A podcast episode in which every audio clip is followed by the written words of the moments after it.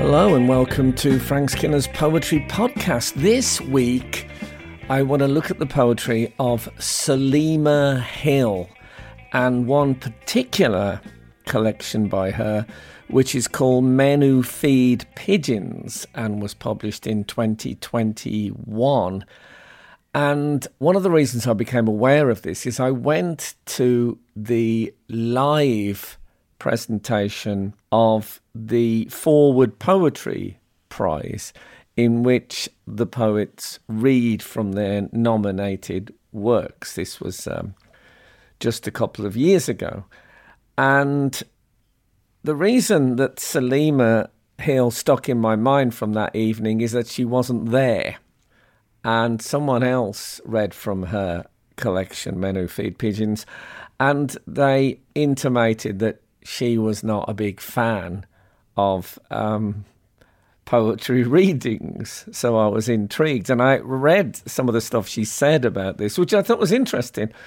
She said that at poetry readings, stuff like, and I quote, carefully balanced line breaks and patiently maneuvered stanza breaks all disappear. So you don't notice the technical skill of the written poem when it's being read out loud, is her theory. And also, you know I go on to you in these podcasts about the voice of the poem and not mistaking that with the voice of the poet.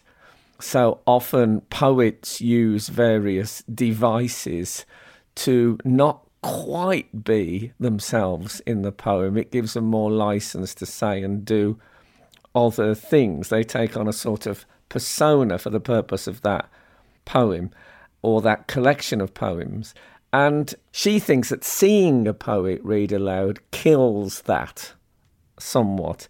She says, it suggests that the reader we have before us is the first person protagonist of the poem that she is reading the elaborately created fiction is shattered, which I had never thought of before. But I suppose if the poet is standing there reading first person poetry, you can forget the whole concept of the voice of the poem, the persona, etc.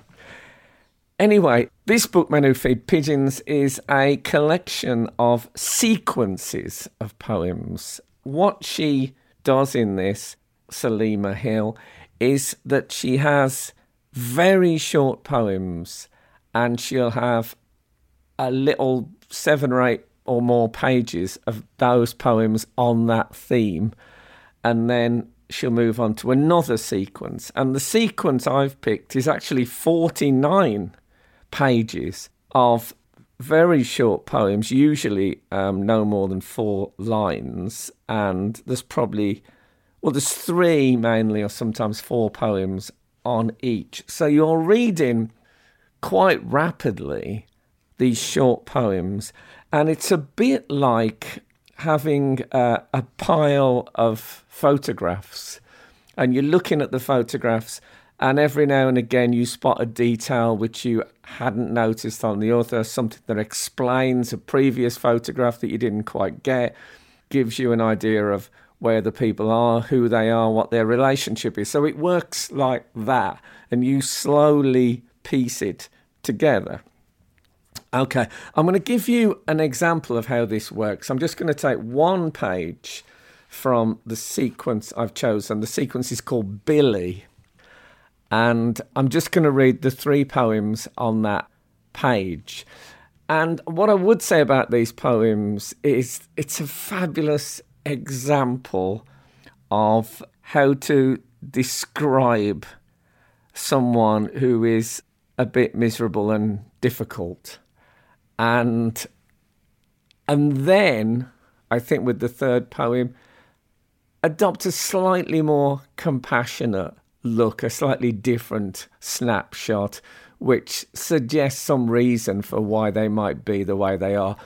Here goes. Here goes the three poems on, if you want to know, page 62 of Men Who Feed Pigeons. The tea is cold. The tea is cold, The parking is expensive, the women nag, everything is hopeless.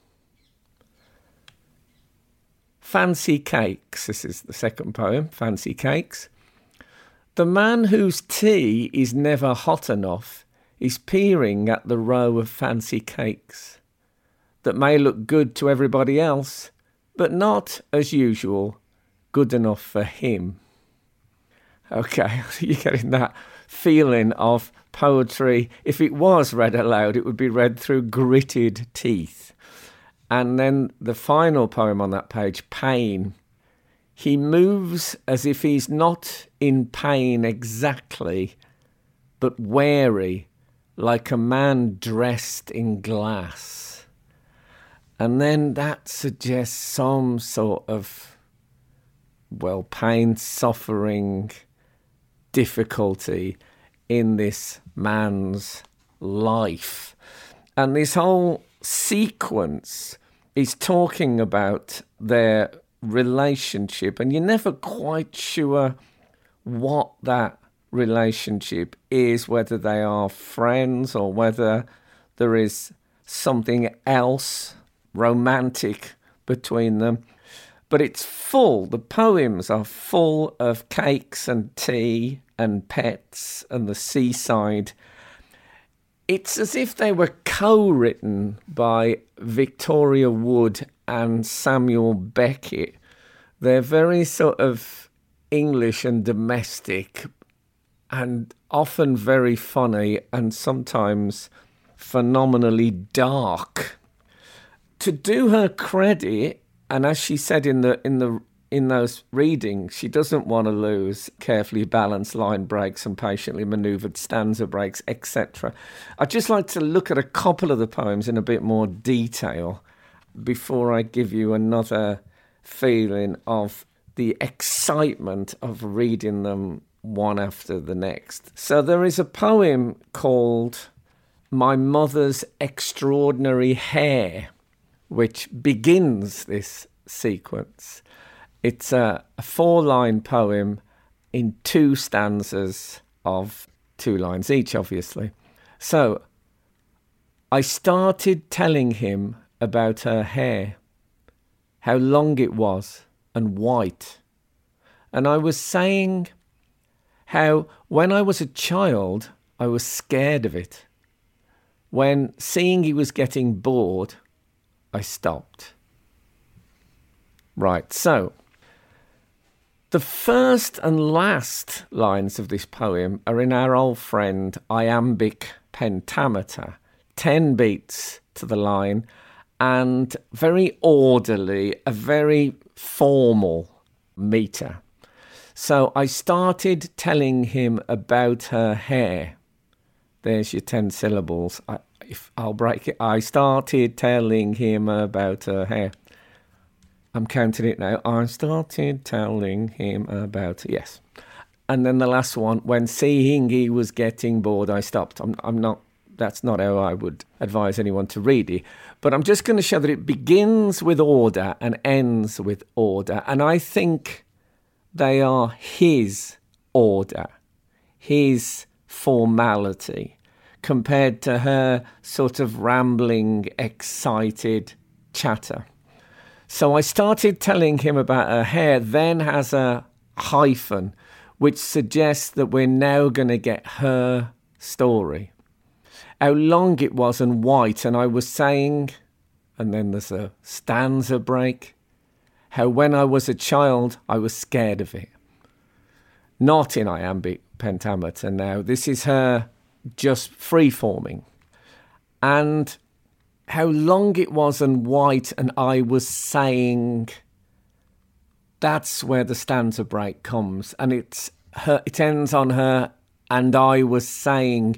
It sounds like she might be talking a bit too much, certainly for this guy, and also it's a slightly strange tale to talk about your mother's hair and how you were frightened of it. So very early on, we are getting in the very first poem, in fact a sense of his order and her chaos, if you like. But also, she's not a narrator who we are completely at home with at this stage. We're perhaps a bit unsettled by her rambling strangeness and maybe a bit sympathetic to the listener. How long it was, and White and I was saying how when I was a child I was scared of it. Listen to the I wases in there. How long it was, and White and I was saying how when I was a child I was scared of it. It's very me, me, me, and it's someone talking about something that's very personal and intimate to them, and that can be alienating. So I think right at the beginning, in a four line poem, you're getting ideas about his orderliness, about how she can bore him, about how she is slightly self indulgent, perhaps in her own speech and her own stories. And that's all in four lines. The titles, of course, are also My Mother's Extraordinary Hair is a, is a great opening to the sequence, I think. I'm just going to look at one more poem, this sort of closely. I might chuck in a bit more. You know what I'm like. I love a bit of analysis. But anyway, restaurant. He's talking on his phone, and as he talks, I'm writing down a list of all the things somebody can do in a restaurant while the other person's on the phone. And it's funny that, I think, just that feeling of somebody being on the phone and something that you can identify with. There's an old, I think it's a James Taylor song, uh, the lyric of which says, If you can't be uh, with the one you love, love the one you're with, which sounds a cynical view of life, but it is a, at least it's a social one and one that's utterly refuted in the age of the smartphone, where if you can't be with the one you love, you just phone them, and the one you're with can make their own entertainment. So let's just look at this a little bit more closely. He's talking on his phone, and as he talks, I'm writing down a list of all the things, and there comes the stanza break. And you can probably feel the uh, iambic pentameter in that as well. I'm talking on his phone, and as he talks, I'm writing down a list of all the things. I'm going to stop doing that. You're just going to have to trust me with the counting. And uh, you get a nice bit of suspense management between the two stanzas there. He's talking on his phone, and as he talks, I'm writing down a list of all the things. And then you want to know what this list is, what she's writing down. Somebody can do in a restaurant. Again, that's iambic pentameter 10 beats. And then the last line isn't, it collapses a bit while the other person's on the phone. And I think it collapses because he is breaking the sort of harmony and balance of two people eating out together by being on the phone. He's making a two into a three. He's he's spoiling things basically, and it it is funny and it's a bit less unsettling than her discussing her mother's hair. And I think you do start to steadily side with the speaker in these poems, that she's saddled with this guy who she does seem to care for, but who also drives her slightly crazy. I just want to give you another run of them now. Just it's the sequence, the juxtaposition of these, which when you read it, you really are drawn into this world and you have these snapshots and you sort of enjoy the detective work of thinking, oh, so this is that's what they and that's where they are, etc. I'm going to give you four very short poems that are across two pages, and um, I think they are all pretty wonderful. I always give you the title first because the titles are so crucial. My life as a pair of crocs.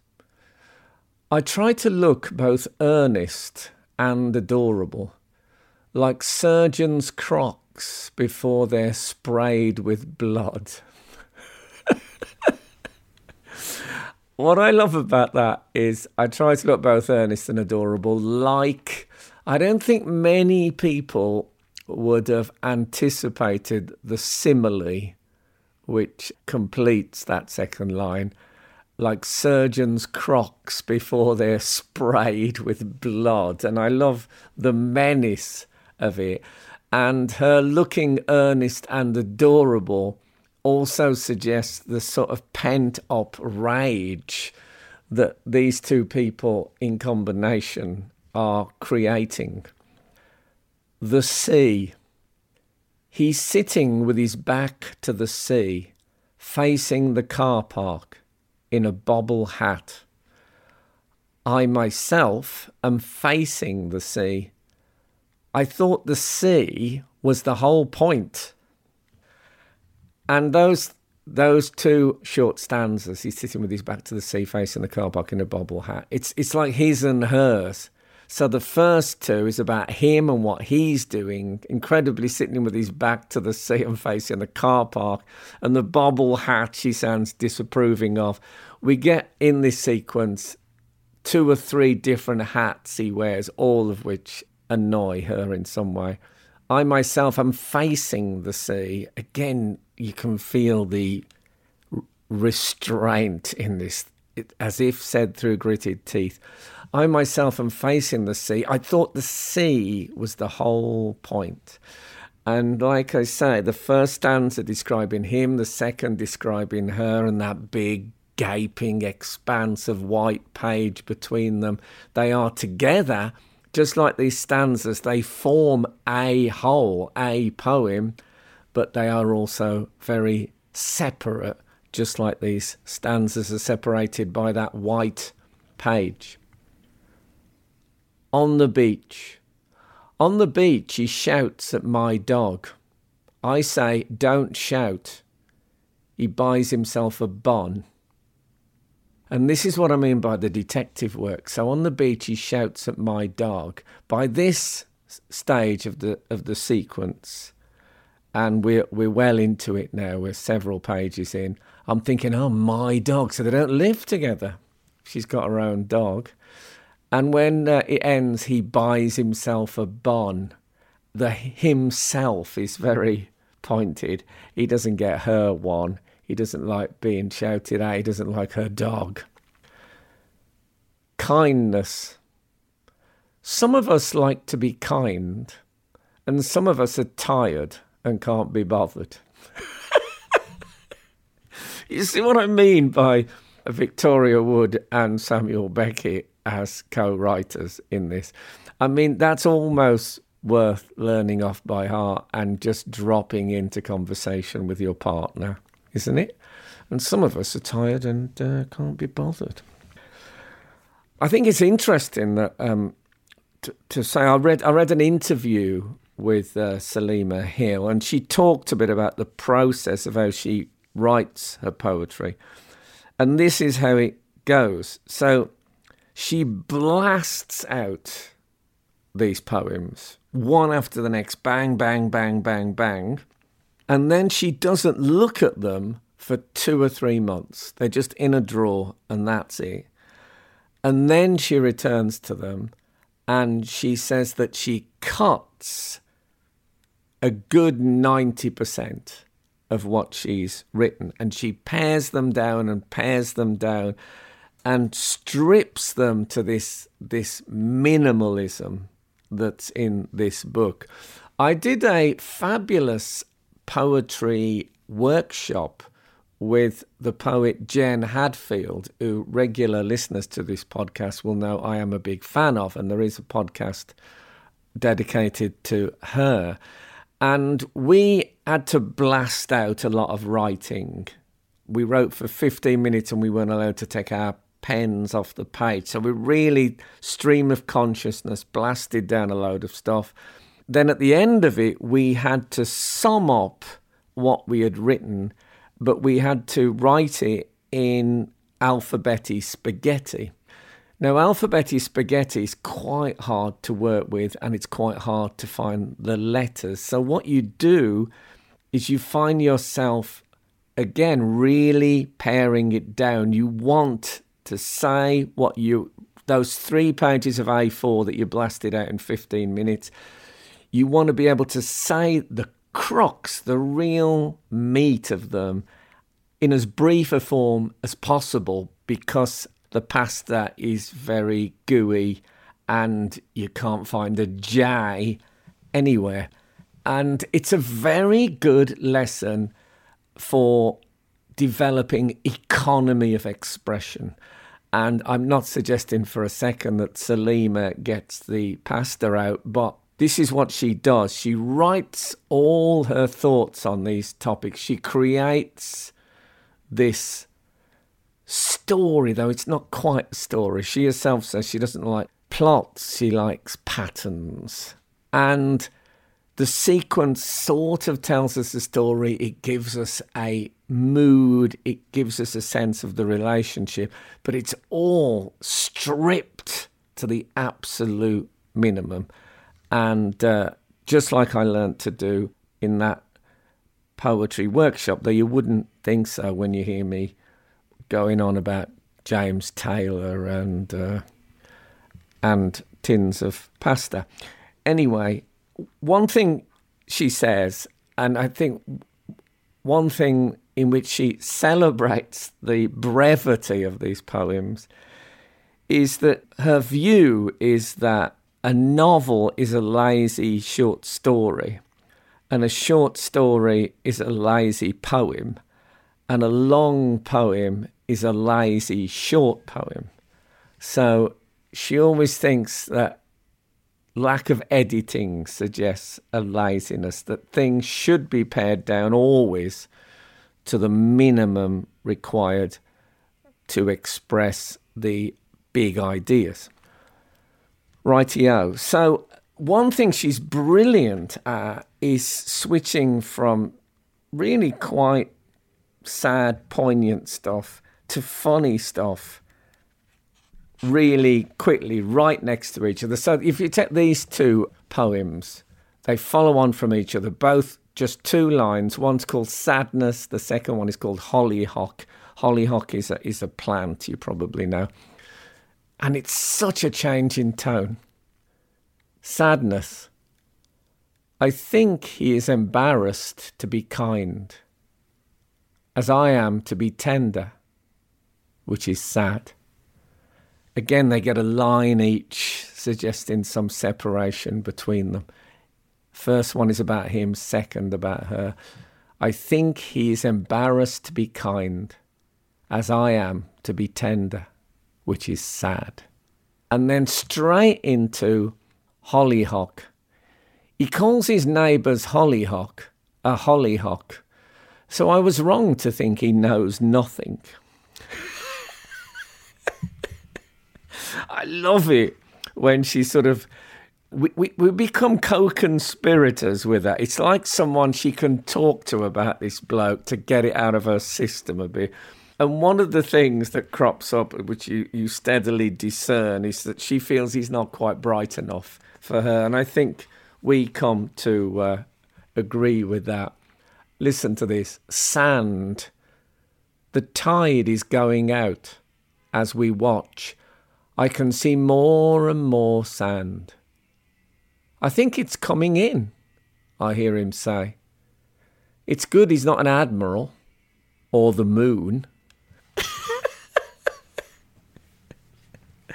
oh, forgive me, but I just love it.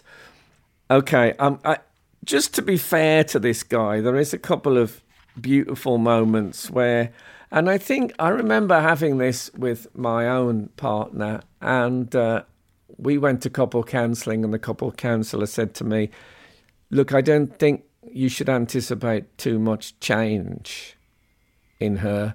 You have to decide whether you're going to take her as she is or whether you aren't. And um, I decided I was going to go with it.